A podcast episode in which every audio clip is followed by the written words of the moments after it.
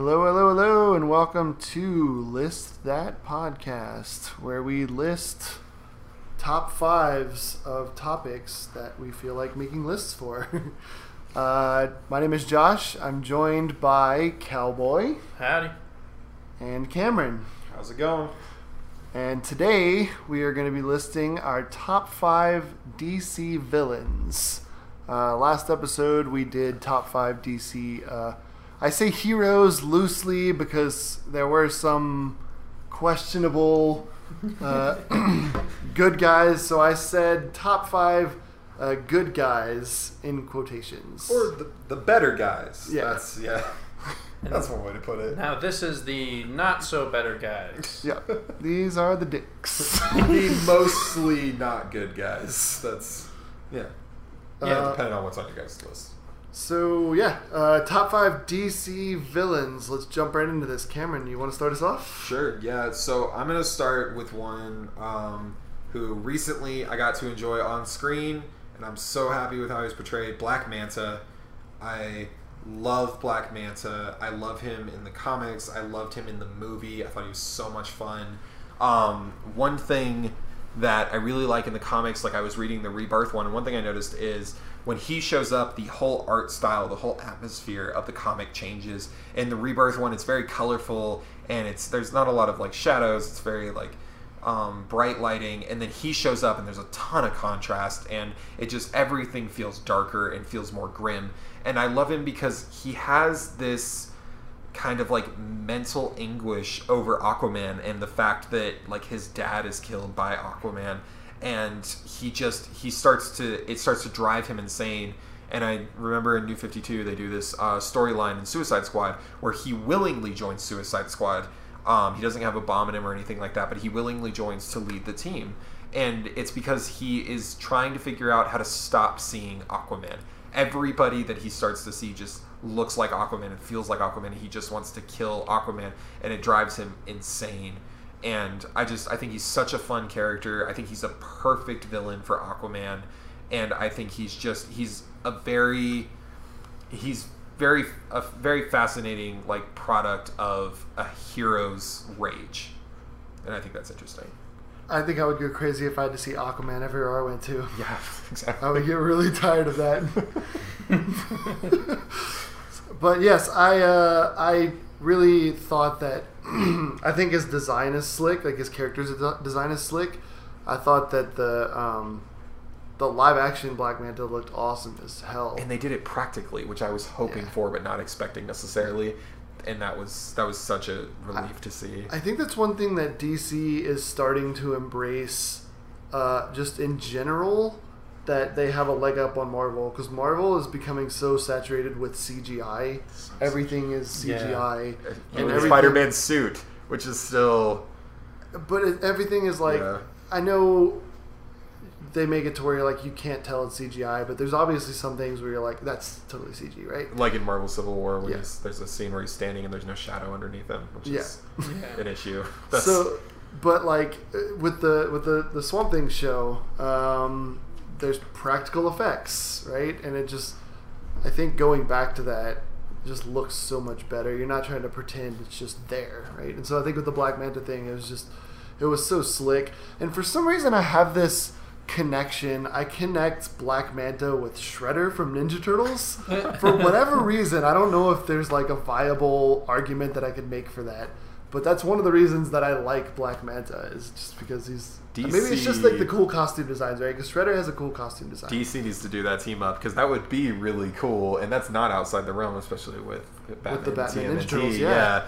So they they should do that. That would be a cool thing Yeah. to do. But yeah, no, he's done his costume in the movie. I I was waiting for the trailer that showed him, and I was so excited for the film. It's pretty much the reason why I went to go see Aquaman is for those scenes with Black Manta, and honestly, it made the whole film for me. Yeah. Yeah. And you know it is it is June of 2019, so you've probably seen the Aquaman movie by now. Um, so spoiler if you haven't seen it, but I think he makes it out, right? He does. Yeah. so, there's going to be more of him, which is very exciting. Black Black Manta is one of those villains that it's rare. Usually, I'm fine with any character dying because I think it's more interesting. But because there's stakes. But Black Manta is one of those villains I just never want to see die, just because I'm always curious to see him come back. Yep. And that's what's so much fun about him. And I think he's more. I, I almost think he's metaphorical in that way too, and I think that's what's so important about his character is the fact that he always does come back, and hmm. he's like this haunting memory of this of this mistake that Aquaman makes, where he lets someone die or you know kills someone in rage, and it, it's this mistake that just constantly haunts him and haunts him, and they bring that up in Rebirth, and they do a great job of that too. Cool. Yeah, Black Manta, solid, uh, solid number five.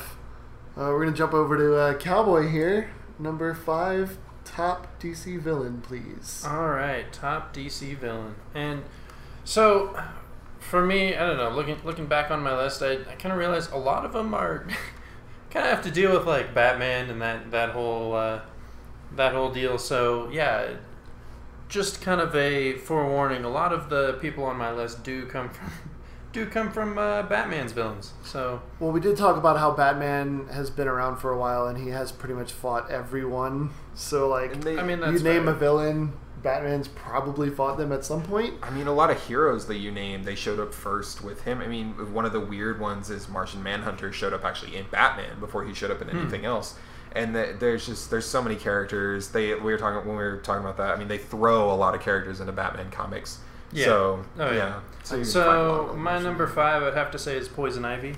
I Okay. definitely enjoy, yeah, her character and just, um, well, yeah, she she most often plays the villain, but oftentimes, yeah, you do have some runs where where she is a a ally to uh, to the heroes, but.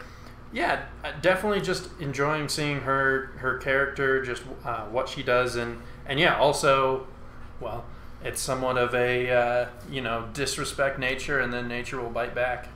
I was gonna say she's kind of like that parallel with Swamp Thing in like that weird way where it's like she'll team up with Batman if somebody's gonna hurt the plants, Yeah, right? So uh, yeah, I think that's I, I think uh, Poison Ivy is really interesting too. We were talking about in the last episode, we were talking about uh, Swamp Thing in Scott Snyder's run and how he brings up the the rot and the green and the red. And for those that don't know, the rot is like everything dead or um, anything that like could be dead. Um, and then you have the green, which is plants, and you have the red, which is like it's like animal life um, or humans and things like that. Um, there, there are more that go into that, but those are the main ones. But she's part of the green, and I thought it was a really interesting thing that they bring in because she actually has a connection to Swamp Thing because of that, and she can see him in a way that other people can't. And there's also like this disdain that he has for her because he's protector of the green, but he can't really do anything about the fact that she can also control it. And I, I've always thought that's really interesting. But she's such a fun. does he see her as kind of like an abuser of plants That's in a way? that's what I think. kind of? yeah, that's kind so of what I've always gotten from that. Is like there's using there's this them for your own gain. and there, and yet there's still this mutual respect because honestly, what she's out to do is protect the green, and that's you know he kind of just lets her go about her way because he could stop her if he wanted. But that's not really his goal, and yeah, I, she is a really good villain. That's a great choice though. I might catch flack for this, but I did enjoy the uh, Uma Thurman. Uh, Okay, in like enjoy as Oh, in so- like so, fun like- to watch. so like the out, train of, out of all the villains in that, she was probably one of the better ones, right? If you put her up against Mister Free, like Arnold as Mister Freeze, Oh gosh. she's probably a better Poison Ivy than he was a Mister Freeze, right? Like it's not. I'm not saying. I'm not saying she's like an award-winning performance. I'm just saying she doesn't have that high. I just don't like to think of that movie because I like to forget about the bat credit card. That's not my favorite thing to remember.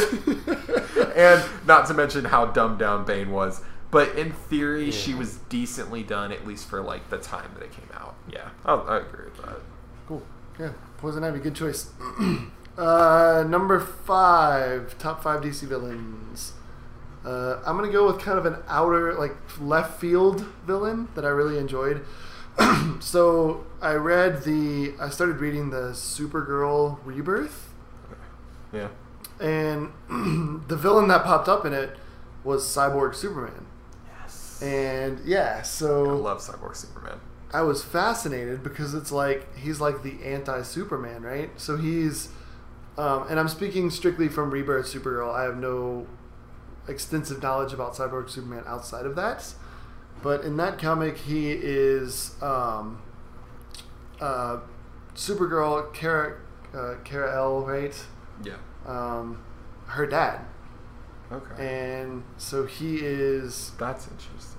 They died in the the Krypton blast, and he comes back as like this robot Superman kind of thing. I didn't realize that's how they did it. That's Yeah. really interesting. And so it, it fascinated me because uh, plus the the whole art style of the Supergirl like Rebirth comic is just awesome. I just think it's awesome, and um, so I, you know, I uh, I don't know. I, I I was just fascinated, and I think that he's like in in that comic specifically, he's trying to bring back Krypton at the expense of Earth. So she faces off. It's kind of like that thing uh, you were talking about in the previous episode with Superman when we covered him. He may have, may or may not have made one of our lists, and uh, he uh, so. But it's one of those things where she's protecting Earth and kind of turning her back on her own family Yeah. in a way. So you know, plus he's such a cool looking character. He he's like is robot so Superman. Cool. Like, it's Yeah. So cool and so dangerous, and it just he looks terrifying when Yeah. you look at him. He's just he's Terminator Superman, and that's got to be one of the Yeah. scariest combinations. yeah. Ever So like, yeah, yeah, it's Oh yeah. oh yeah, no, I love him. I, I- he's So, uh, he's fun. so from left field, and actually, fun fact: the so the you know for Supergirl TV show people um, that watch the TV show, I just you know I just googled him. His name is Hank Henshaw, which Yeah. they actually did Hank Henshaw as Martian Man, like in the story. I think it gets kind of That's twisted and interesting, yeah. confusing and stuff. So, but yeah. Uh, anyway, moving right along, number four. Number four. All right, so I kind of struggled when I was putting this list together. There's a lot. I I am more of a villains person, just as like background for me and for like the way I look at comics. I actually enjoy villains more than I do heroes, just because of the way they drive stories, the kind of the interest they bring to the world, and you know the danger that they bring to the world. I think it's so much fun to watch and to see what those villains are going to do, or how they're going to come back, or what new one's going to pop up, and be inspired to you know like commit these evil acts. Um, Cowboy, but- is it concerning when someone says they like villains way more than they like heroes? Yep.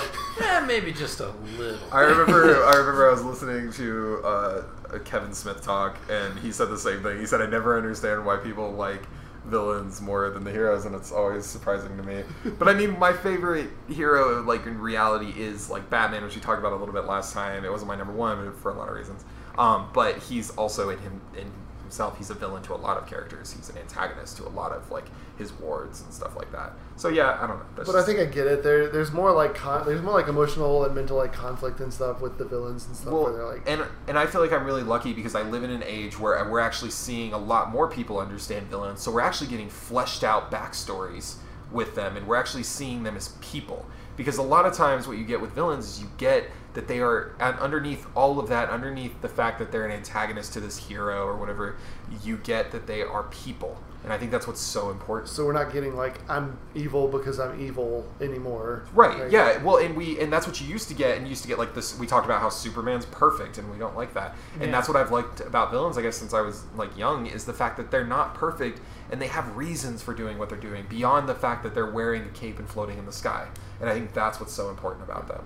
Um, But going with that, one of this goes into one of my favorite comics written by Brian Azzarello. It is um, Luthor. Lex Luthor is my number four, and I struggled with where to put him on my list. I actually just changed around my list because I've been changing it repeatedly. But um, but Lex Luthor is one of my favorite villains of all time. Not just because he's gone up against Superman, but I mean he's gone up against the Justice League. He's worked with the Justice League. He does things for humanity but in a twisted way where he thinks he's helping humanity more than he actually is. And I think that's what's so fascinating to read about him. And in Brian Azzarello's like critically acclaimed comic book, which I've, I've read multiple times, just it's such an enjoyable read. Um, it's so interesting to see the opposite side of the spectrum from where you usually see from Superman's shoulder. I remember there's this shot in one of the panels, and Superman's just floating outside of Lex Luthor's window. Lex hadn't been doing anything at the time. I mean, he's done things in the past, but Superman's floating there, and he's just staring at him with these glowing red eyes, and you see Superman as the villain in that moment. And I think that's so, it's just so fascinating to see And Lex Luthor is just he is just not a good person, but at the same time, he has reasons for why he's doing things. For instance, an alien invading his planet and causing massive destruction that he then wants to get rid of. I mean, he mm-hmm. has he has legitimate reasons for doing things. I just think he's so interesting. The scene that you described of Lex Luthor sitting there with Superman, like just staring at him, is how I feel every time I drive by like a parked police officer. There you go. like, yeah. They're just staring at me like, I'm gonna get you. I'm like, You "Oh." stand for truth, justice, and the American way. I didn't do anything, Yeah. officer. I promise. I hope like, they don't oh. notice me driving. He's like, oh, you will. but I, I think that's what's so important. And we were taught we well, went to um, the same college, and we were taught um, one of the writing classes that the the villain is often the hero of their own story, and I think that's such an important thing. And I think Lex Luthor emphasizes that. I think he's just I think he shows that aspect of storytelling, and I, I just think he's such a fun character to watch. Yeah. Cool. Uh, I totally lost where we were. Where are we, Cowboy? We're on number four. We are on number four. We are Yes, number and. I haven't haven't done mine yet. Yes, Yeah. that is where we are. Cowboy. Glad uh, to keep you on track, Josh. Number Good to know that you're running the show. we started talking about cops. So, my number four, my number four has to be the well, the one man who has broken Batman, Oh. Bane.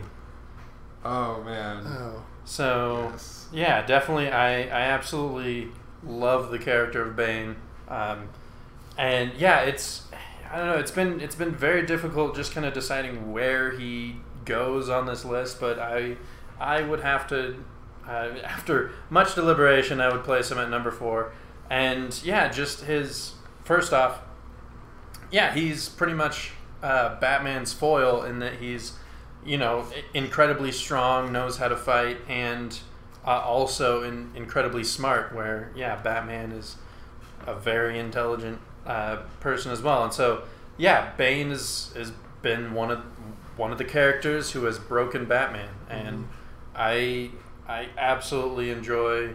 Uh, I very much enjoyed the Christopher Nolan uh, depiction of Bane, and I know I know that might not be everyone's. Oh, you guys can't see the looks, but there's looks. That's okay. Okay. I, I Oh, enjoyed them. okay. I oh, there's looks. You enjoyed Man of Steel. I Okay. enjoyed the Christopher okay. Nolan. No, I loved Tom Hardy's Bane. It's Yes. not the Bane I wanted because it's not Bane. I mean, it's a Romanian Yeah. weird yes, that is true. Bane, but he is he is without a doubt like definitely a character that's like the the Christopher Nolan one is definitely a character that's not as loved as I wish he was. Yeah. I do think they did exactly in a different way. And they did what they did at the end of Batman and Robin, which we were just talking about, which is they dumbed him down Yeah. and made him a sidekick. I mean, he's like this character who's not actually as smart as he's played out to be. Yeah, and that's one thing you know, I didn't and like, especially about Dark him being the pawn. Yeah, he's just he's yeah. just a pawn to this little girl that he fell in love with. That's kind of what it is. And I I mean I know I'm putting it like really bluntly like that, but it's it's just yeah, but I do agree Bane is one of my Yeah. he's definitely one of my favorite villains. He's the man who broke the bat and he's in he's always interesting to see Yes. show up. But Yes. like kind of kind of going off of that, the, I think the big holdup that I had with the Nolan Bane is that Venom is always associated with Bane, right? He always has Oh, those yeah. cords and Yeah, everything yeah. in him, and he's always pumping Venom. It's Venom, right? Uh, Yeah. So Yeah. the It's like and um, not the not the Marvel character Venom. He's not pumping that into his veins, but, But um, yeah, no, actual he's liquid. terrifying. no, he has a venom. No, he- one of his powers is venom-driven superhuman strength. Well, Yeah, and I don't I don't remember. It's been a long time since I've seen Dark Knight Rises, but No, um, yeah, he didn't really have any. He just had like a diff- he was just strong, right? yeah, Like- like- well, yeah, and he just had a mask on that like was- We helped him look like a respirator or something like that. Well, and that's one thing actually, like you mentioned, that kind of throws you off. Uh, One thing I actually liked about Christopher Nolan's version is they turned his greatest strength into his greatest weakness because he essentially has like really bad asthma. I, don't, I hate to put it like that, but that's essentially what he has in the film. He has like this really bad breathing problem, so he needs the mask. And I thought that was really interesting. One thing I will say about Bane that I love too is there's a comic called Batman Venom, um, written by Dennis O'Neil, and it it shows Batman using the same exact drug Uh, this is before Ba- uh, Bane actually showed up, Yeah. and he's using it because he wasn't strong enough to save this little girl who dies tragically, and um, he he can't control it. He can't control himself on it. He becomes this person he doesn't want to become, and then enter Bane in what became you know the Nightfall series, and he is someone who can do what Batman couldn't. He's just as smart. He's just as trained. He has a tragic backstory, and he has all of the means and all of the money to do what he wants to do. Yet he can control the one thing that Bruce can't. Yeah. And because Oh, of- and he comes in and he just breaks um, Batman, and I, I think it's so interesting. And he broke Batman. This is also a thing I love to bring up. Is he broke Batman not just in a story arc? He broke him in real life. In the comics, they weren't using him. I mean, he- Bruce Wayne was in a wheelchair Yeah. consistently. They had to put in a new Batman, and it changed so much that Marvel and DC did a crossover. And when they did the crossover with Punisher and Batman, they had to use Azrael, who was in the suit at the time. Yeah. and that's how much it changed, like the story arc for Bruce, and it like actually mattered. Yeah. Yeah, no, it's a great choice. I really, really love Bane. Um, I will put a plug in there. If you like Bane, you should read the uh, the second run of the Batman Ninja Turtle series. He may or may not be in that. I need to read that Um, still. it is I super haven't. good. I read It the first one and I loved it, but I haven't yet read the second The one. James Tynion, right? yeah, yeah.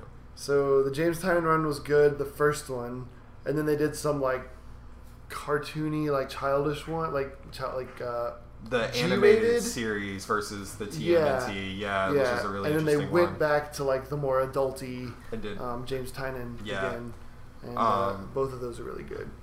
Um, so yeah, Yeah. Bane, uh, Bane is a solid choice. I appreciate that. Appreciate that, and I like that we touched on uh, that and not the silly Bane that was in Batman and Robin.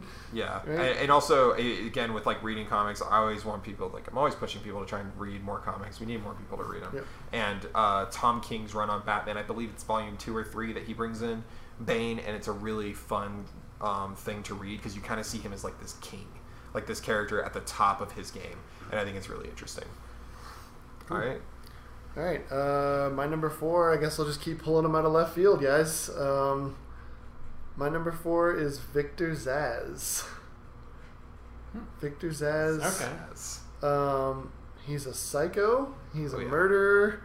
He's uh, but he so in the uh, in the the Gotham TV show, the guy that plays him is phenomenal. God, he was in Gotham. He is phenomenal, and he has made me like rekindle my appreciation for Victor Zsasz because, um, and maybe he's not as charismatic as the character in Gotham is, but I appreciated that they added that like charismatic. He, he's Um, definitely charismatic in the comics and I, I didn't like just for me i didn't really love gotham i didn't watch all of it Mhm. but i did see zsasz and actually zsasz's portrayal is amazing it is really I saw an article um, that said Zsasz is probably one of the best things about that show. yeah that's true and that's uh, yeah, so every time that I see him, you know, a smile comes on my face, and I think uh, that guy, the actor, um, should be proud. Yeah definitely. No that's a great choice. Zsasz is a really Yeah. interesting character. Also a character that showed up in uh, christopher nolan's trilogy as well. Very small part. Not a lot of people who don't read the comics and weren't expecting it didn't uh, they didn't notice. But he um, shows up in batman begins. I don't remember if he shows up after that or not. But uh, in Batman Begins, there's a part where he is just about to kill Rachel, and uh, Batman saves them. That's it's a really interesting thing to see. Um, Anthony, uh, Anthony Carrigan is the actor's name. Okay. To give him a little uh, Got you. yeah, exposure. Exposure from us. Yeah. Yes. Yeah. I think, I think my exposure from us, favorite yes. version of Zsasz, just real quick, I think my favorite version I've ever seen is in the Arkham series, the games. Yeah. I really he's Yeah. got he's again got that like that charismatic aspect to him, and I love that he's just always saving that one spot, which he doesn't really mention which spot it is, but he's saving one special spot for Batman. Batman, Yep, because he marks up his skin for those that don't know. Every kill He he has a has a mark. skin, yeah. Yeah. Yeah, Yeah, good He's- choice. He's, a straight up psycho. yeah, definitely. All All right. right. Number three. Number three. So again, been switching around my list, but I, I decided number three is a character that I have recently fallen in love with, uh, both in a TV portrayal and in the comics, in the old Grant Morrison comics uh, of Doom Patrol, which is Mister Nobody.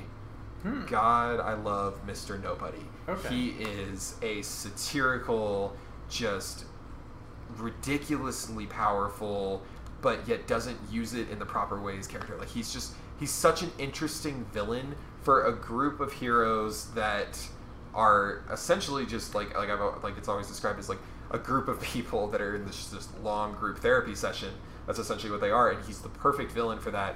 And I also love that he he does one of my favorite things in writing, which is breaking the fourth wall. He's so good at it, and he's the perfect character to do it. It never feels like it's heavy-handed. It just feels like it fits with who he is. And Alan Tudyk plays him in Doom Patrol, and it is a great portrayal of the character. He's so charismatic and charming, and you love him almost as much as you love the actual characters that you're rooting for. And I think that's what's so charming about the character. But Grant Morrison's uh, Doom Patrol run is what introduced Mr. Nobody, and he's so much fun to read in that as well. Uh, he's just he's he's off the wall, and because he can kind of do anything, he's like an he's like an interdimensional character, so he can kind of do anything. So you never know what he's actually going to do, and that's what is so interesting. You can never really guess. But yeah. Uh, I don't know. I haven't seen Doom Patrol yet. I know you've been telling me to see Doom Patrol for like the last I week. everyone to watch Doom Patrol. Watch Yeah. Doom Patrol if you haven't watched Doom Patrol. 'cause It's so good. Um, I don't know anything about him. I have no comment on that at all. Um, I'm assuming that is a good choice. All I know is that I looked him up, and once he possesses people, he's known as Mister Somebody, which is very funny to me. That fits so well with the. Yeah, he's, he's just fascinating in every aspect. He's also in uh, Gerard Way's new Doom Patrol run as well. Gerard Way brings him back uh, for it's. He doesn't really use him in the Milk Wars, but he uses him in Volume One or Two. Uh, and then I assume he'll probably show up in the new Doom Patrol run that's going to start up this month. I think actually. So and we're talking comics. yeah, comics, Yeah. comics, yeah. So Cool. Mister Nobody. Moving on to somebody else. Cowboy Alrighty. number three. Well, for my third one, I uh, yeah thought for a while on this, and I don't know. I think it finally came down to Harley Quinn. I very much enjoy kind of her her madhouse antics and her wielding that freaking massive hammer, and uh, yeah, I I definitely think that that Harley Quinn is well, first off, a very um, entertaining character, and also a good show to the character of the Joker because it, yeah, it it's a vivid display of just how well, just how dangerous and um, yeah, how deadly the Joker is. Um, because yeah, he's able to take um, the psychiatrist Harleen Quinzel and well, turn her into his absolutely mad psychic or sidekick, who is you know head over heels in love with him and willing to uh, smash anyone who gets in the way. You know, you know what I love about Harley Quinn is how, like she she knows that she's insane. Yeah, She knows that she is. She knows she diagnoses herself constantly. They don't dumb her down just because she becomes crazy. Yeah. And that's one thing that I love about the character because she's still her. She's just someone that she's actually kind of choosing to be. It's a really weird Yeah. character, and I also think she's fascinating because she actually is not a comics character originally.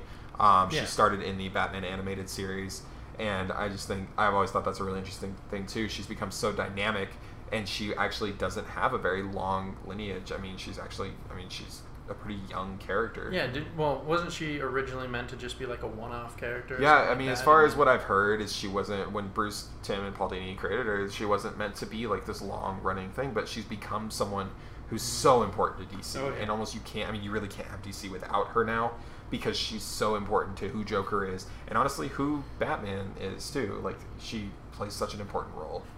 My Yeah. My biggest peeve about Harley Quinn is everybody's like misrepresentation of her. Right? She's in an abusive relationship, whether she knows it or not. We get that, right?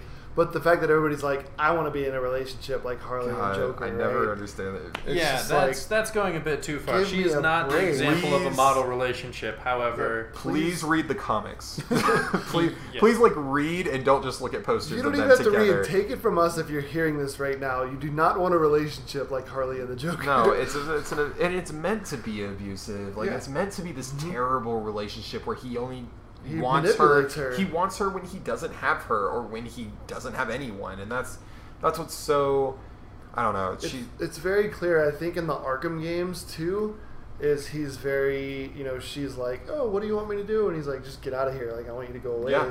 and then you know it's very apparent that he just it's she's his luxury where he's just like you're at my beck and call I don't need you right now go away and I'll let you know when when I'm ready you know Yeah, and and sh- there's Yeah. um she she does get a lot of dynamics brought out too. There's a series or not a series. It's like a one shot that came out. Uh, Batman White Knight is a great comic book. It's more like a political thriller in the way it plays out, and it plays on more of the human aspect of Joker, which I actually didn't think I was gonna love because I kind of like the chaotic side of that and what he means and all that. But she also is played in a completely different light, and I think it's so fascinating to see.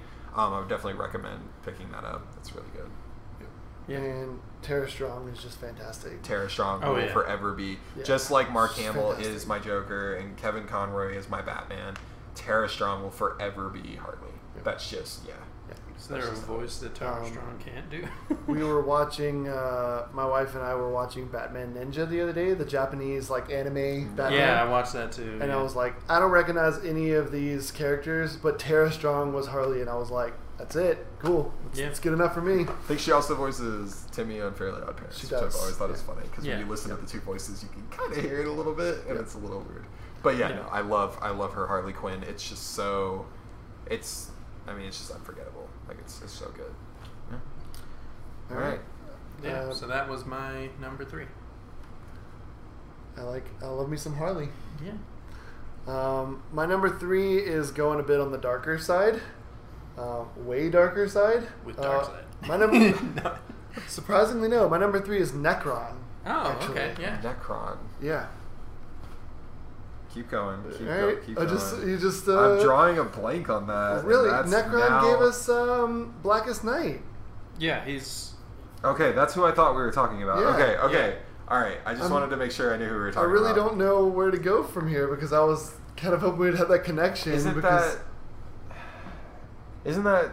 Isn't his name also? Okay, I know now because Black Hand. Black Hand was like his Black servant, Hand right? is the servant. That's Yeah. where I was like Yeah. drawing the blank between the. Okay. I thought Yeah. about putting Black Hand on there, but I felt like Nekron was responsible for like the whole Blackest Night thing because he Nekron is the Black Ring. Right, I yeah. mean, he's the darkness that's there. Yeah. No, that's Yeah. a cool pick. So That's really yeah, interesting. so I my God, I love Blackest Night, and the Oh, fact that so like good. Nekron gave me Blackest Night, I was like, he's got to go on my list because that was a comic that legitimately scared me to read it. It was like it was It's- horrifying. It- yeah, It's horrifying and, and it- like the artwork in it just adds to it, right? Like just the Yes. pictures that they they drew in there. and Geoff Johns' storytelling in that is Yeah. so good, and the build up to it is also huge. Mm. And I, what I love about Blackest Night is it's done in a world of too many zombies, and that's honestly why they probably did it and all of that.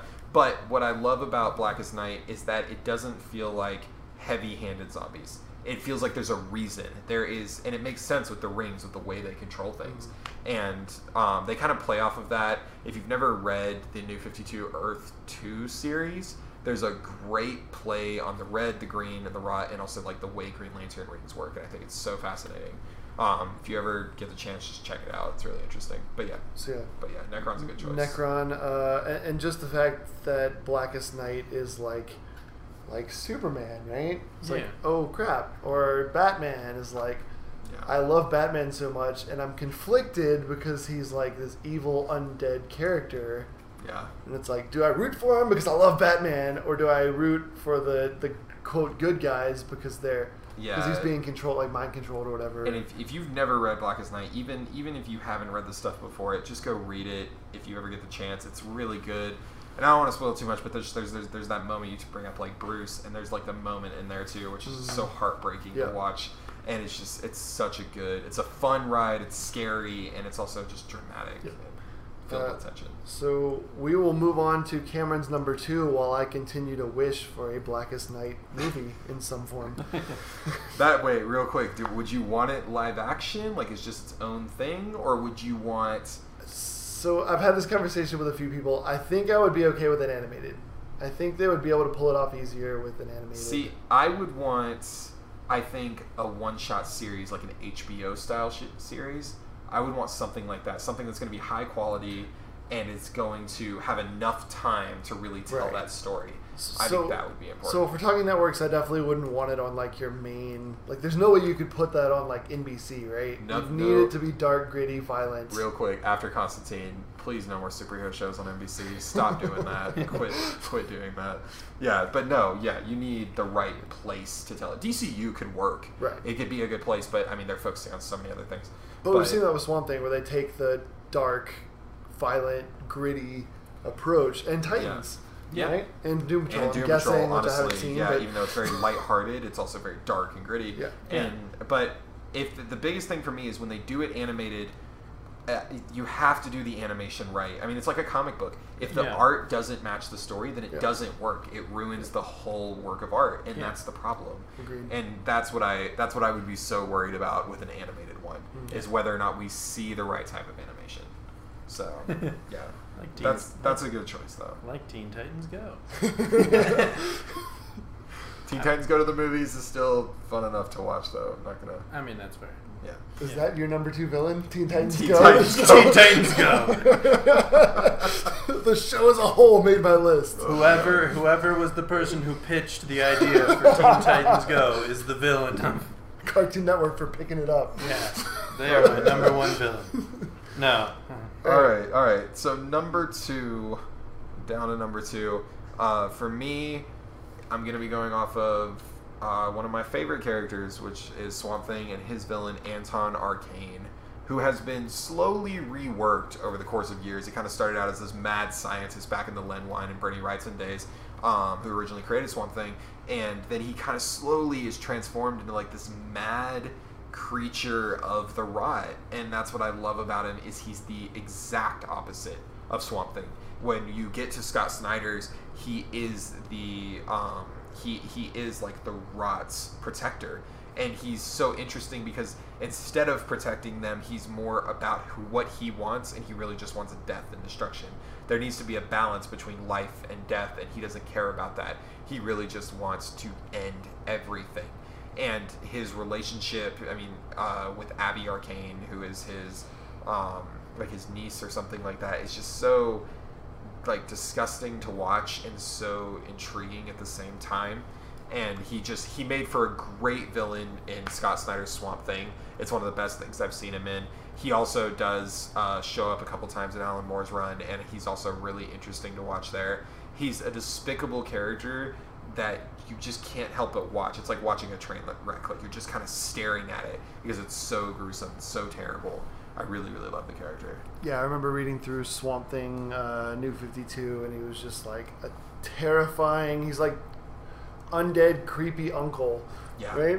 It's Yeah. like, but instead of like normal creepy uncle things, he just wants to like kill everything. And he's so manipulative in how he works and what he does. And I Mhm. think he's just he's the perfect character for a philosophical character who's questioning who they are in life, regardless if it's Alec Holland or the planet. Mhm. And he's perfect to be there to make you question that even more.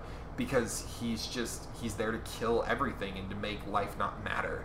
And I think that's what's so interesting about it. And I think, like, we talk about character design a little bit. I think his character design, like, once he becomes, like, the avatar of the rot, is just genuinely horrifying is to look It's- at. yeah, because they slowly build on him too and bring him back, and that's what I. Yeah. I don't know. There's just there's so much to love and hate about the character, and I think that's what's so mm-hmm. interesting about him.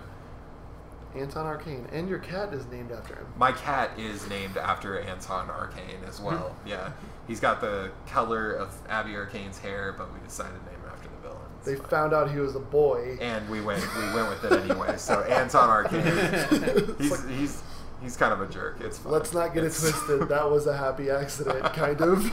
I was keep, I knew there was a possibility he would be a boy, so we went with it anyway. It's fine. It's a unisex name, you know.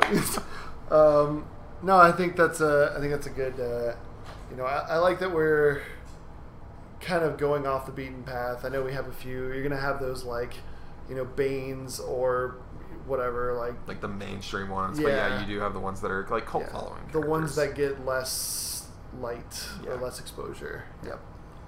Cool. Well, Um, speaking of speaking of yeah ones that don't get as much light, I, I don't really know how I guess, known or notable uh, this hero is, but I mean, they have their own nursery rhyme, so might as well just. Solomon Grundy, born on a Monday, christened on Tuesday, married on a Wednesday, took ill Thursday, grew worse on Friday, died on Saturday, buried on Sunday. That was the end of Solomon Grundy.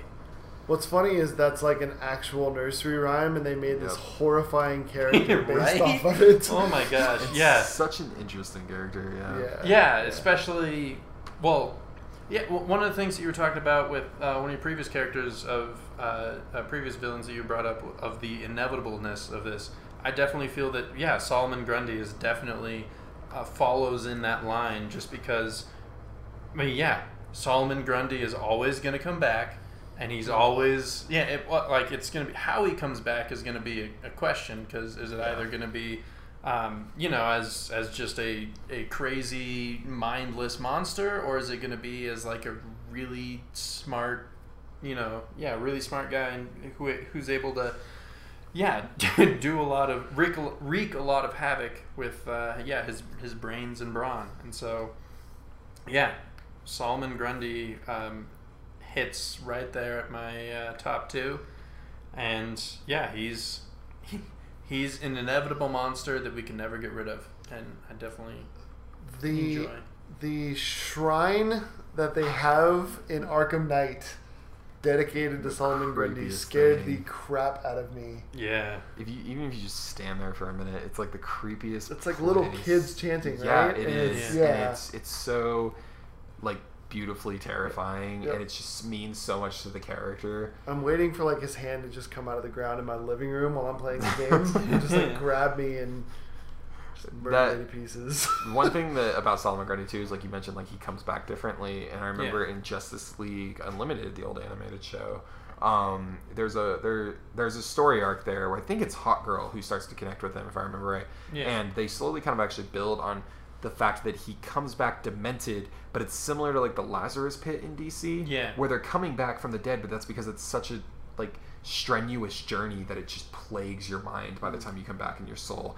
And then you know, playing off of that as well, before that happens, uh, one of my other favorite things that happens, I think I mentioned to Josh recently, is that uh, he gets thrown into orbit so that they don't have to keep killing him and having him come back. so, so he's thrown into orbit around the planet, and I just have to imagine Justice League watching from the watchtower as he just zooms by, and that's that's one of my favorite things that they do in the animated show. Do you think that would affect like the waves and stuff? Because you have like another mass out there in orbit. well, and I've always wondered, are there just like like little meteorites out there he's just slamming into consistently or breaking any satellites? It's just it's such a weird way to get rid of a problem for the moment. That's awful. just have it orbit. That's it. Superman's not always a great guy. Let's just put it like that. But that's a great choice. That is a really good choice.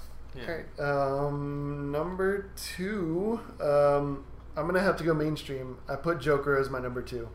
All right. He, I, he had to make my list. He's the quintessential villain in the DC universe. He's probably the most important villain. I, honestly, like He- in Yeah. comics, like he Yeah. is one of the most Just, important villains. just the fact that he, uh, it's he's fascinating because like he wants to kill Batman, but at the same time he always wants to have Batman there to try to kill. Right? It's this weird like juxtaposition where like if I kill Batman, then everything I've been doing my whole life is like what else do I have to look forward to? Right? Yeah. Um, and and not to mention, you know, the Mark Hamill voice is just phenomenal. Oh, so iconic, and like I can't read the comics without hearing that voice in my head. Yep. It's impossible. I mean, that's he. He's the charm and the charisma and the the mixture of the deep tone laugh with like the high pitched voice is oh, just Oh, yeah. so. It's haunting and it's hauntingly beautiful. And the fact that we watched that as children as well is just so. and just the fact that you Explains know, a lot of things. one one day in the future, Joker's not going anywhere. So there's going to be a generation of people that don't have the the Mark Hamill Joker, yes. right? that will be- And so that's going to be like a weird time because we're probably going to be old enough to see that generation. I- like, well, back in my day, I don't we have had this guy, yet, but they're going to see that Joker. They're going to grow up with it Right. because you have to have them. Like you can't lose Right. Mark Hamill. And I remember learning that he was going to be in the Arkham games, and I was so excited because we got the adult Joker, the one we've been waiting for. And then they said that he wasn't in Arkham Knight, and it was such a great surprise to see him in Arkham Knight. And yeah, I just I love I love Mark Hamill's Joker. Um, There's a lot of things we could do honestly. Like we the whole the last time we had that whole talk about Superman. Yep. We Yeah. could do a whole one about Joker. Oh, yeah. Um, one thing you you brought up how he wants to kill Batman. I think what it kind of boils down to, Joker's a good character study um, in terms of an antagonist. He doesn't so much want to kill Batman as much as he does he wants to break who he is. He wants to break the Bruce Wayne side of him Yeah. without knowing who that side is. He's playing with the shadow there, and he likes playing with the shadow, and I think that's what's so interesting. Yeah, the colorful wants to- character playing with the darkness. Yeah, he wants to bring Batman down to his level. Yeah. And I I do have to say really quickly, just a really quick comment. I I was a little disappointed when uh, in the Arkham games when he came out as like the super bulked up Joker. Oh, we don't talk Oh about man, no one talks about that. that. we don't all right, talk about that. right, good. Bane glad, Joker. glad that it never happened The, because um, yeah, yeah, it, it felt like it completely went against his entire character, and it was just like, what is, is this? So, all like lore aside, yeah, that fight, the the Venom Joker, is rated like one of the worst fights in video games. yeah, Right? I've Yeah. seen it on numerous lists. And an for- otherwise nearly perfect game too, like Yeah. a game that is phenomenal and still enjoyable to play. And you have like boss fights like Killer Croc, where you're softly walking on platforms and scared out of your mind. And they do that. Yeah, that was. I agree. I mean, that's yeah. It's it's like watching a chess match and then one of the players just venoms up and like smashes the other one. That's Right? that's what it was. It's like, all right, we're playing this game now. okay, all right, you're going crazy now. You're just I mean. I things. wouldn't mind seeing that if like somebody just roided out and punched the other chess player in the face. That's the way to start Bane in a movie. Just like his chess career not working out, just venoming up. No, um, for for anyone who likes Joker though, or even for anyone who doesn't, again, I plugged this earlier, and Batman White Knight is such a great comic book. Uh, it's a pretty new one, but it, it kind of deals with Joker in a different way, in a way that um, that I hadn't really seen before, and I thought that was kind of interesting. He's kind of a, a character you see a lot, a lot, a lot, but this was an interesting version of him. Cool. But yeah, good. Yeah. It's a good choice. So moving right along. we'll All right. To uh, number one. So number one, Who's your top villain my currently? top- I guess, cur- could change. Okay, so I like I was saying with the last list, I was telling these guys with the last list, I there's probably infinite top fives I could make. Honestly, this is just when I'm thinking about it, these characters that I've been drawn to consistently. And we were talking about this one a little bit before, actually, and it's from one of my favorite runs on Batman ever. It is The Court of Owls by Scott Snyder. It built and enriched Gotham so much by adding it. And actually, at, at Comic Con this last time, I went to a panel with Greg Capullo, who um, drew the Court of Owls, and he drew the whole Scott Snyder run in New Fifty Two. And he was talking about it, and he was saying how it was just so beautiful to see, you know, kind of how Scott Snyder built up that world and how he created these people that are just as well off as Batman and they're just as mysterious as well. And they have this whole just like underground world of in Gotham that they run and they've been secretly running this whole time. And it does so well to not break what's come before Scott Snyder, but at the same time to build on Gotham City and to make you feel like there was something new to learn, just in case you had thought it was like stagnant or stilted or anything like that. Court of Owls, and they, they, they keep getting used because even if they feel broken at any point, they can kind of pull themselves back together secretly, and they're always battling for control now. And I, I think it's so interesting to watch them at their peak and then watch them kind of fall and then build their way back up. I think they're really interesting villains, and we kind of talked about it there. Court of Owls itself is a villain with like multiple characters. I was gonna say I'm kind of- fascinated by like That's the kind of how it that goes.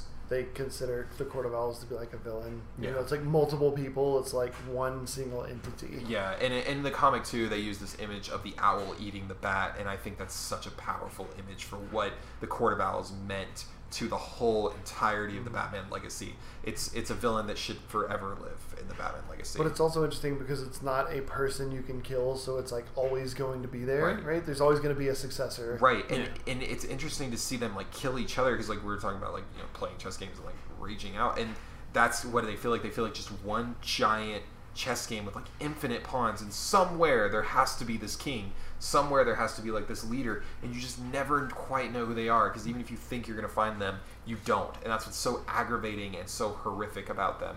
They're just they're they're they're so interesting. My only comment is they have cool masks. They do have great masks Oh, too. yeah. They have really, really. Greg Capullo did a great job drawing that series. Um, it's so. Beautiful. actually, the Court of Owl makes an appearance in Robin War too, and I really enjoyed Yep. that run yeah, with the. Um, if you haven't read that, I would recommend. That's my comic they're the plug. cover of Robin War, I think. I think so. Aren't Yeah, like the second mask issue or something like like that. cover. Yeah. yeah. Yeah. Um, but that's my plug. If you haven't read Robin War, it's it's very good, and Court of Owls is in it. Cool. All right. Cowboy, who is your number one villain? Yeah, moving on to my number one villain. He's, well, kind of sort of a villain in the sense that um, it's Lobo. And I don't know, there's just something about his character that I just absolutely love. I, I very much enjoy that aesthetic of, yeah, the guy who just gives no shits and he's just there to to take people in and uh, yeah, he's a bounty hunter. Like sometimes he can be considered, I guess you could say, an anti-hero, but at the same time, I don't know. I'm I'm putting him in the villain category for this for this list. Um, and yeah, just saying he's well, yeah, he's probably one of my favorite DC characters. Uh, just everything about him, I, I, love so much. I, I do love him too. I'm actually trying to catch up on the Krypton series from Syfy just because they put Lobo in the second season and I want to see it. I, I love the character. He's really interesting. You, you know, we were talking about it earlier whether or not he's a hero or a villain or an anti-hero or if he's just a guy. And it, it's kind of, you know, I can see any argument really for him because he's been so many things at one time. We're also talking about someone who killed off his entire race. He, by hand, killed off an entire planet of his own people. And that in itself, you know, ranks him definitely as one of the best villains out there. Oh I'd, yeah. I'd probably want him on my team, That right? If- That's- if I was gonna put together a team, I'd probably go and like, "Hey, Lobo, Yeah. I, I I, feel like want- I wouldn't because I feel like he'd forget that I'm there and he's supposed to be protecting me, and I would just die anyway. He'd go off to fulfill a bounty, and I- then I- just you die by. Pro- He was in Injustice, the first Injustice game, and uh, man, he was so much fun to play. Oh, He was so so perfectly done, so much fun to use. No, he is a great character. He really is. solid, solid choice, sir." Thank you. Um, cool. So my number one, my uh, top DC villain. I've been obsessed with this guy um, since I guess I found out who he was and kind of started researching the character. Scarecrow. Oh I- yeah. Okay. Something about like the fear toxin and just like his like so the the mask in Arkham Knight where it's like sewed to his face or whatever is like one of the scariest things I've ever seen. Right? It's just like Mhm. Yeah. it's so gross, it's so grotesque, it's so scary, and um, even like the animated series one that's kind of like goofy and not s- necessarily scary. I don't know if they're trying to like make him scary, but it was like you know, Quirkily charming. Yeah. That's, Yeah. yeah. and just like he's- squirts fear toxin. Right? Yeah. like- He. but Yeah. yeah, so I think I really, really, really started appreciating him when I came across him in the Arkham games. Yes. and uh, like that really solidified that he was like my favorite. I was like, this guy is awesome. He to me has not gotten enough love yet. Yeah. I am really actually disappointed with how he ended up being used in the Christopher Nolan trilogy because I don't feel like he was utilized enough. He's he was a good side character for Batman Begins, but because he shows up in all three films, I feel like we needed something more. He's Scarecrow in film 1. Yeah. And after that, he's just some random guy that's been beaten by Batman. Yeah. And he is such a great villain. He's, I mean, he's like the antithesis of fear. I mean, he just Mhm. is. He embodies it. And that's what Bruce is trying to embody as well. And I can't remember who it was. I think it was one of the Batman animated series creators who said that they felt like uh, Scarecrow is the perfect villain for Batman, even over Joker, because of who he is and kind of what he's going for. And the fact that he experimented on his own students as a college teacher is terrifying. He locked them in cells and experimented on through fear toxin on them. I think that he uh, the, the scary thing for me, uh, like if I was Batman, is that he can access his fears better than Joker can. Like he can get into his head Yeah. easier than Joker can, right? And- Where he can shoot him with a fear toxin, and you know he's probably going to see his parents. And what's so terrifying about that is he doesn't care what your fears are. He just wants you to live them. Yeah. And that's that's it. He wants you to relive them over and Mhm. over and over again. And that's what's so terrifying about it. And I loved I did love in Batman Begins the when you first see that interaction between them and Bruce gets hit with that and he just ends up going out a window on fire and I think it's such an important I think it shows how strong of a character he can be. Yeah. No, it's Yeah. a, he's a great villain. My only argument with Scarecrow is that he's he should have developed like an anti venom to his own fear toxin, right? Like, yeah, he always 'cause he upgrades it though. To be fair, too. But he always like that's always how he gets taken down, right? Is like, oh look, I'm just gonna turn your hand into your face and shoot you with your own fear toxin. Well, I don't know if you it's like I didn't think about this. Do you remember the Charles Soule Swamp Thing? So after Scott Snyder was doing Swamp Thing, Charles Soule took over, and um, he did an interaction between Swamp Thing and Scarecrow. It's one of my favorite interactions. It actually made it into the Injustice 2 game as part of their dialogue. Okay. Oh, and yeah. he he hits him with fear toxin, and it's just this moment where Swamp Thing just says, "I'm a plant." That's like he can't do anything about it because it doesn't. He doesn't absorb any any of that. He can just put it back out, and it was just such an interesting. He's always interesting to watch when he Mhm. shows up, and yeah, in the Arkham games. His sections of gameplay in Batman Arkham are some of the most memorable Yeah. because you weren't expecting them, and he kind of just comes at you, and then it changes the whole play style of the game for Yeah. those sections. Really interesting character. Yep. So All right. scary, scary scarecrow. So now we are Honorable mentions. So on. my honorable is a very. This one is kind of going deep into the comics. Uh, I'm actually pulling from Scott Snyder again. He's one of my favorite writers in DC, so I pull from him a lot. Um, he wrote uh, the Black Mirror for DC, and this is when Dick Grayson was Batman. It was very, it was a mixture of this dark uh, world, but this lighthearted character trying to embrace it. And within that series, he brought in James Gordon Jr., who is uh, uh, uh, Commissioner Gordon's son, and he brings him back after he's been gone for years. And there's this whole backstory that he brings up about the possibility that James Gordon Jr. had actually killed this little girl when he was younger, and it's this extremely dark story. It's terrifying to read, and you're like on the edge of your seat the whole time you're reading it. And James Gordon Jr. is just terrifying to watch because you don't. He's a regular guy. He doesn't exist in the world of superheroes. He doesn't exist in the world of Batman, really, even. He just exists in the world of like normal people and someone that you never really had thought about. And especially being a part of the of Gordon's family, he is so important to the light heart of Gotham because he's part of Commissioner Gordon's lineage, and Commissioner Gordon is like the heart of Gotham, and that's what's so important to the villain. And he's just it it brings up a lot of dark questions for uh, Dick Grayson throughout the comic and for Gordon as well. And it's just it's hard to like watch it progress and see how it tears apart people.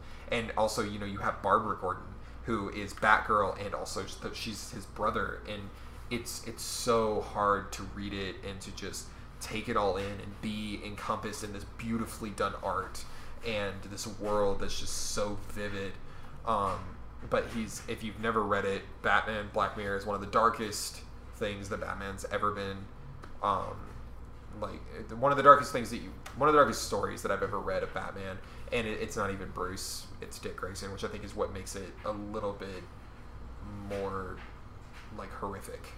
and this was Dick post Robin. So this is yeah. So Dick, this is actually Dick Grayson in his Nightwing phase. Uh, Damian actually is in this. Yeah, and Um, he comes back. Is this when he this has- when Bruce is Bruce dead? is so there's this weird storyline where. Bruce kind of dies, and then you kind of find out. I won't go too much Yeah, into it. Um, there's a lot to go into there, uh, but he kind of dies, and then he goes. He's actually on like this mission that he needs to be doing for something else, something for a bigger event later in DC.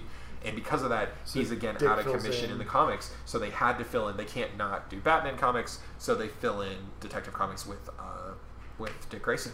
Yeah, because we don't care about Nightwing, right? Yeah, I mean, honestly, one of my favorite things I've ever read, and, and I've read it in multiple. There's also a Batman Robin series with Dick Grayson and Damian, and it's it's so much fun and it's so dark to read, and because you because you can like empathize with who Dick Grayson is and how human he is in this world, you kind of get a better feel for Gotham and the weirdness of the world. But yeah, James Gordon Jr. is by far one of my favorite um, like side, like smaller villains that have ever shown up in like just like a one shot. I think he's so interesting. I did not know James Gordon Jr. was a thing, so I learned something. So thank you for that. It also creeps me out because he is in Christopher Nolan's series, and while they never even went remotely with that story, I just like to think of that idea of this little kid that I see on screen as being like this terrifying killer, Oh, and I think that just it adds a little bit of dimension. Like once you read the comics and watch those movies, it's so interesting to see. Yeah. Yeah. Cool. Alrighty. My honorable mention has to be Danny DeVito. I mean, the Penguin. but I I don't know. I I have to say like well, I, I very much enjoyed Danny DeVito's portrayal of the Penguin. I I I think that he's a difficult character to take seriously because yeah, I mean, well, yeah, the Penguin. He has the whole shtick of of kind of being somewhat ridiculous, especially yeah, um, in a lot of the the comic stuff like that, having just a horde of penguin minions that are just like carrying guns and The like movie did fantastically, by the way. They Yeah, strapped oh, yeah. a bunch of bombs to penguins and had them walk around a cityscape. That's, Yeah. So, um, and I mean, I also just love Danny DeVito, so I definitely think that he he absolutely did an amazing part in his role. And uh, yeah, I'd, I'd have to say that he's he's one of the characters that I found um, very entertaining. I I know there's probably other um, other villains that I've enjoyed that, that deserve honorable mentions, but I mean, as far as it goes, I, I definitely think that the Penguin, for me, gets an honorable mention. The penguin deserves it. Yeah. I think that the yeah the the character design of Danny DeVito's Penguin was grotesque. It was disgusting, and I think that's kind of what like Oswald is. Like he's high. I guess he's high class. He's he's got the British accent, right, or whatever. And I think just making him like this round, gross. The, the thing, just- the thing about Tim Burton's bringing up Danny DeVito's Penguin, the thing about Tim Burton's movie I think that haunts me the most is the weird sexual scenes between Michelle Pfeiffer's Catwoman and Danny DeVito's Penguin are some of the most awkward and creepy things with like the leather that's moving and so just it's creepier than Danny DeVito in Always Sunny because he's pretty she damn puts creepy. a in bird in her mouth and he's like sitting there like staring and just like watching. And then she just like pulls it back out. Like it's there's and then he bites off someone's fingers. It's i don't know if danny devito played the penguin or if the penguin played him i really can't decide on that one Exactly. It's so it's one of those like perfect matchups that it's, it's yeah. Among among some of the other roles that Danny DeVito was born to play, I definitely think that he was born to play the Penguin, and and yeah, yeah I I think the Penguin too. He's also a good showing of kind of the opposite life of Bruce. He Yeah. was rich, and he, you know, Tim Burton's filmed it a little bit differently, but in reality, he grew up rich and he kind of had everything he wanted, and he went to the other side of that Yeah. because of his problems. Because Bruce is also deformed in his own way, Yeah. and that's, you know, I think that's what's so interesting about the character. Well, I'm glad that we covered all the Batman villains because my honorable mention is Riddler. So Uh, I, was, I, was, I thought about Riddler So- actually. Yeah. we pretty much nailed all the main Batman villains, right? we like I think? Batman, okay? All right, all right, enough of it. All right, you, we get it. You like Batman. Um, no, I think Riddler. I don't know. He he didn't make my list, but he's up there. He, I th- just think like the fact that he's genius. I like I like watching all the gadgets and all the riddles that he comes up with, and um, Jim Carrey in tights. oh come on. Um, no, actually, the, the the the actor that plays him in Gotham is pretty good too. Oh, I you did think. bring up Yeah. Gotham. Yeah. Yeah, I mean, it, it's just I don't know. He doesn't have superpowers, right? So he's one of those villains that uses his wits he's a genius, so he uses what he has at his disposal, and And he, he's always going to lose because he's building himself to lose. He's too smart for his own good. He wants to lose at the end of the day. That's you always talk about like what the character wants, and maybe they don't know what that want He is. wants he- Batman to beat him. Yeah, he doesn't know that he wants Batman to beat him. He's so like depraved in his own way that he really doesn't understand that, but he does. He wants to lose. Scott Snyder's again. I, I'm always bringing it up. If you guys ever get tired of that, you just smack me. Um, but his zero year brings in Riddler, and it's I just one of smacked the him. best. It's one of the best Riddler stories you'll ever read. I mean, it, it actually brings Riddler into a light where he feels like he's dangerous, and I think that's what's so good about it. Um, and then, of course, there's always Jim Carrey's performance, which is is Who? just hey, I, you know what? You want to talk talk about campy fun? Jim Carrey is the Riddler is some campy fun. It it honestly just is. Mm. That whole movie is so odd. Speaking of dishonorable, um, Speaking of dishonorable, moving, moving right along. Sorry, Jim No. Carrey. I do like you as an actor. I just this wasn't. s- I don't know. It's, I debated on my dishonorable, and this one is really funny because Josh, you joked about it earlier, but I was already on my list. Joker is my dishonorable mention, and there's a reason why Joker is my dishonorable mention. It's because he is overused and rarely he does he get like does he progress anywhere. He's constantly Yeah. the same. he's become a one-note character. He's a Yeah. one note character. And other than what I read in New 52, I don't see any progression out of him. And I feel like like I was reading Tom King's in Rebirth, and I kind of feel like Tom King was almost playing off this idea when he brought Joker back in. that Joker feels like he's being played out the same every single time, like almost that fourth wall break where he realizes he's one note, and there's so many other villains that are just more interesting. Mm-hmm. And like I said, like Batman White Knight is great. It's also a different universe Joker. It's it's not the same universe Joker. He just he doesn't we don't get to see enough of who he is. And not that I want to. I don't I know I've had this conversation with you, Josh. Josh, I don't I I see the Joker as chaotic mentality. And he's he's a mental character more than he's a physical character. Mm. And that's what we see in kind of Scott Snyder's run and how he builds that and we get to see more into the dark aspects of his mind without making him human. And I do want more of that. But he is on my dishonorable mentions list because he is overplayed, he's overused, and he takes the light where other villains should. And I Um, think that's yeah.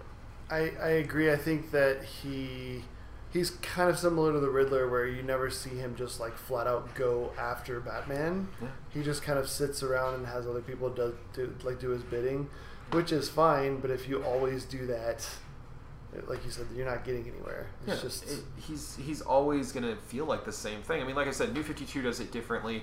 Uh, Death of the Family is a great Joker story. It had me on the edge of my seat. I didn't know what he was gonna do next, and I felt like I was seeing the character in a way I hadn't before. is that the mechanic suit Joker, or he's like wearing someone's face? Yeah, he's wearing like he's wearing his um his own face like pinned on. Yeah. Because so another so just for background story there when they started New Fifty Two, uh, they did a storyline with a character who cuts off people's faces, and he got a hold of Joker. So instead of just playing where like Joker escapes, they legitimately had Joker's face get cut off, and that was kind of an interesting story because then it took him out of the storyline for a whole year. Is that where Joker's daughter came into play? And that's where Joker's daughter came into play. okay. She finds the face eventually on the bank of Yeah. like a river, and she decides to put it on herself. Top that Marvel. so, Woo. but yeah, but if you want to read a great Joker America's gonna throw story, a shield. If you want to read something great for Joker and you want to feel like he's progressing somewhere, read Death of the Family. Otherwise, he's he's very one note. He's I think even Brian Azzarello, we talked about his Luthor comic earlier. He's also known for writing Joker, um, with great art by Lee Bermejo, and he does a good job on Joker. But Joker isn't about Joker. Funny enough, it's not really what it's about. I think we're trying to start fights because last episode we had uh, Superman on the I dishonorable know, list. and you had this Joker on your number Joker. two, right? I think. Yeah. And I, I was Yeah. sitting there like as you had him on your number two, and I'm like, yeah, he's on my dishonorable. And it, but yeah, I mean, there's a reason. I get it, I yeah. do love. I do. At love least you backed it the up and you weren't just like screw that guy. No, Like- yeah, no. I've heard Yeah. people say that too, where they're like, I just don't like Joker because like I see him too much. But there's more than that. There Yeah. is there is a real reason to that. Cowboy. Well then, you gave such a great reason. I don't know if I have as good of a reason for mine. Um, I very much dislike uh, Zoom or the Reverse Flash because because and, and I mean this this could just be from ignorance. I I haven't read much of the Flash comics, but it's more. I, feel like it's just a copy of Flash, but evil, and and there are so many times that I um, that I've come across yeah hero stories that are essentially just like yeah this this character is the carbon copy of the hero, but bad this time, and I mean I mean so so yeah like I said I might not have as good of reasons, and like I said I haven't read. Uh, pr- well, practically any of the Flash um, stuff. It's mostly just kind of what I've been seeing. Um, yeah, in, in the different uh, media portrayals of him um, and stuff like that. Yeah, he's not as interesting of a character as as I, well some of the Flash's other villains that he faces off against and. So yeah, all right, go ahead and Now- berate now- me for my now, choice. Before you go off on your tangent, Cameron, uh, let me just say I don't have much experience with, with Reverse Flash outside of um, like the Flash TV show, and then I think the uh, I think there was a comic I think I read. I think he's in Titans, like the Rebirth Titans. I think It might be because he's Wally in comes something. Back. Yeah. Yeah.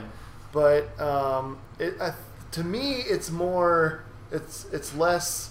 We're just gonna make a carbon copy of this, and, and it's more about jealousy. It's more Oh, about yeah. like he wants what Barry has, and he wants to get rid of Barry and like become Yeah. him.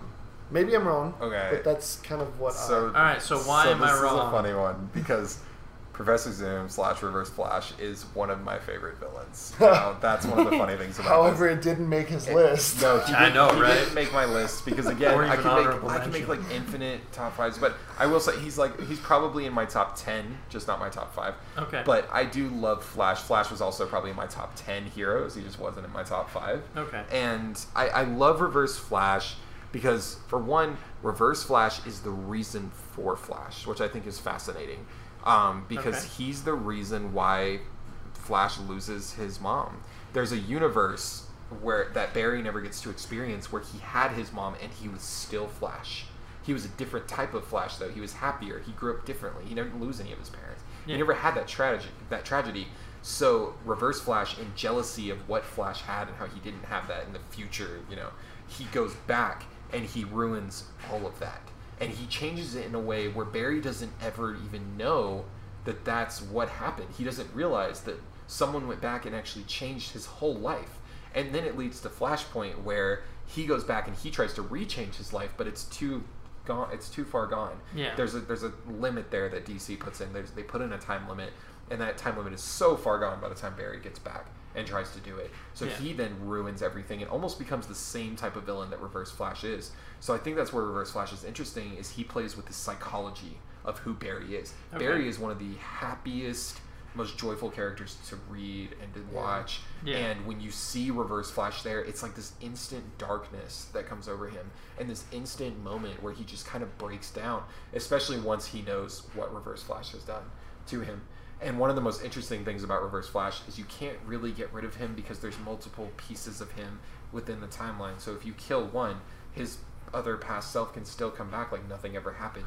You really can't ever get rid of him Okay. and that's yeah no i mean i can see what you're saying in terms of the show i will say that reverse flash was for one underutilized and not well utilized in general Yeah. he just wasn't super interesting And I was saying, eh, I'm, I'm assuming Cowboy didn't know the extent of that No, backstory. I so know, if I you know. take Yeah. it for face value, it No. looks like the opposite of Flash, right and he's just trying to beat Flash because Like he's especially the opposite of Flash. especially in the name because it's Reverse Yeah, Flash. exactly. It's like okay. no i do agree with that it just goes back i'm just going back into what i say which is Yeah. always read the comics everyone because i do love what the comics do uh, Yeah. new 52 did a weird thing where professor zoom and reverse flash are different people that's a weird thing but um but yeah the show from what from if i take it from the show's perspective especially and not going off the comics very much then i can definitely see that one thing i will say about flash 2 the show itself gets a dishonorable mention for me because I mean, that's every fair. main villain is a speedster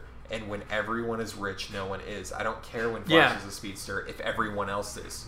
Why not just make the whole city speedsters? Yeah, so that's yeah, Yeah. th- that's that's essentially kind of the place that I'm coming from. Is essentially well, all right, not to bring up the uh, hated rival, but Marvel.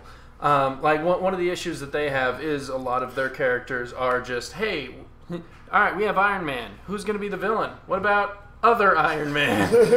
all right, this person, uh, like all right, You've um, never met yourself before. yeah, all right. No, We no. have uh, yeah, we have the Black Panther. Who's gonna be who's gonna be his villain? Um, other Black Panther. I will say that's what I love about the original Iron Man movie is they're like, who's gonna be the villain? It's gonna be Iron Man, but in his suit that wasn't as good. I wonder who's gonna win then. I wonder who is it gonna be the clunky tin can suit, or is it gonna be the nice pristine Porsche? Like Yeah, who's gonna right. win here? who's gonna win this drag race? This Yeah. guy or this one? and that's what the show does make it feel like, honestly. Yeah. Which is funny to me because I know Geoff Johns doesn't write the scripts. I guess he doesn't. He writes the stories, which is mm. interesting. Yeah. Because he's the reason why Barry came back in a time where I got to grow up with Barry instead of Wally. Because Yeah. Barry, this is one thing that DC did that I will forever love them for. They have a tendency to, like we talked about Bruce Wayne, he gets his back broken. He's out of commission in the comics. Like legitimately, he is. He's in a wheelchair whenever they show him. Yeah. And that's one thing they did with Flash in Crisis on Infinite Earth, which is an older one by I think Marv Wolfman and George Perez. I, I know George Perez. Is, I can't remember the other one, but um, but it's one. of- It's a great book. If you've never read it, it's older. I'm gonna spoil it for you. Um, because it's just it's so old now. But Flash saves everyone, and he runs so fast that he literally runs himself like to dust. Like Ah, he, okay. he ages himself by running as fast as he has to run, and it, it kills him. And he's out of commission in the comics from that point until Geoff Johns brings him back to life way later. It's like it's like over 14 years or something down the line. He's gone. He doesn't exist anymore. One of the founding members of Justice League. And I think that's something that's so interesting, and that's something that the show has not really earned at all. They Yeah, don't earn anything no. like that. And I think, yeah. But no, I can see your point on some of it. I just, yeah, I wanted to bring up the comic version.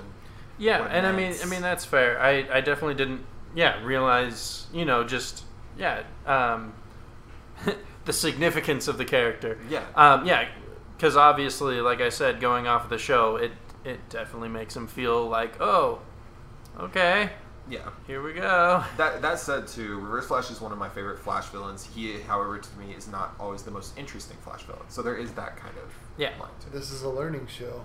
I Yeah. learned about James Gordon Jr. You learned about Reverse Flash. And also, Yeah. this is Learning apparently a show where every time Cowboy has a dishonorable mention, we're just gonna go back and forth for a while.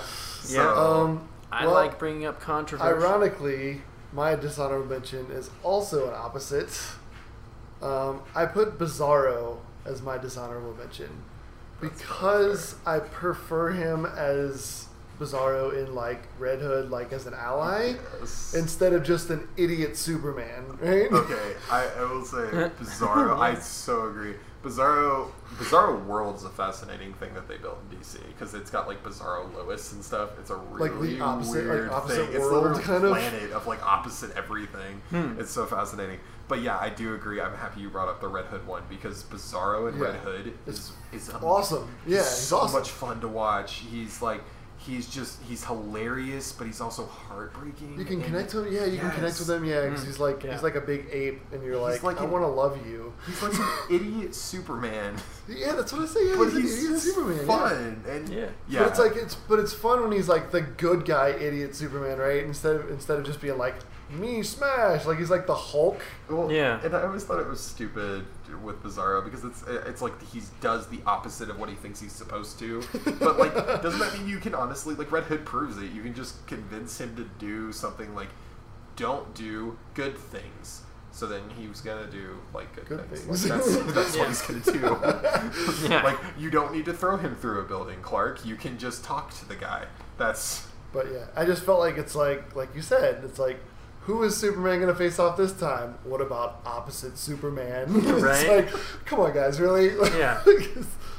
I know it's the '80s or whenever he was created, and there's lots of pot and drugs and stuff. But Yeah. On on that note, though, talking about opposites, we didn't really bring her up, and I want to bring it up before we end this episode, even though this episode This is is very running long. long. You might need to shut up the sentence. I don't know. We'll figure it out. Um, but I want to bring up the opposite Batman which is a character a, a character that I look at as, as as opposite Batman, which is Catwoman. And I think that's such an interesting dynamic because she is Yeah. almost exactly what he is Mhm. in in that way. And what I love about her is she's she even though is kind of a clone of what he is and what he means in a way, she's played off so differently and she's stayed Yeah. consistent from the very first time she shows up back in like 1940. She has stayed consistent. She's never changed. Yeah. She is the exact person that she But is she's still interesting. and she's still interesting, and that's different than the Joker, which I Right. think, which I find fascinating. Yeah. There's always elements to her that you figure out. There's always a way to connect to her, Mm. but at the same time, she's always going to be who she is, and I think that's so important. I thought about Catwoman when I mentioned Riddler, and I was like, we covered all the Batman villains, Yeah. and I was like, sometimes Yeah. that's all I'm saying is sometimes those copies, those it's just reverse whoever, those are good copies. yeah. Some it's it is Yeah. so But rare. we just pointed out the ones that we don't like. that is so rare Well, though. I, I think I think there's also, I mean, yeah. So so yeah, she is very much a copy, but I I also think that she's has enough to make her unique, or at the very least, you know, different enough to where it doesn't look like oh that's just that's just reverse flat you know like it's yeah there she has her own style she has her own uh, methodology and and well she's a cat, he's a bat.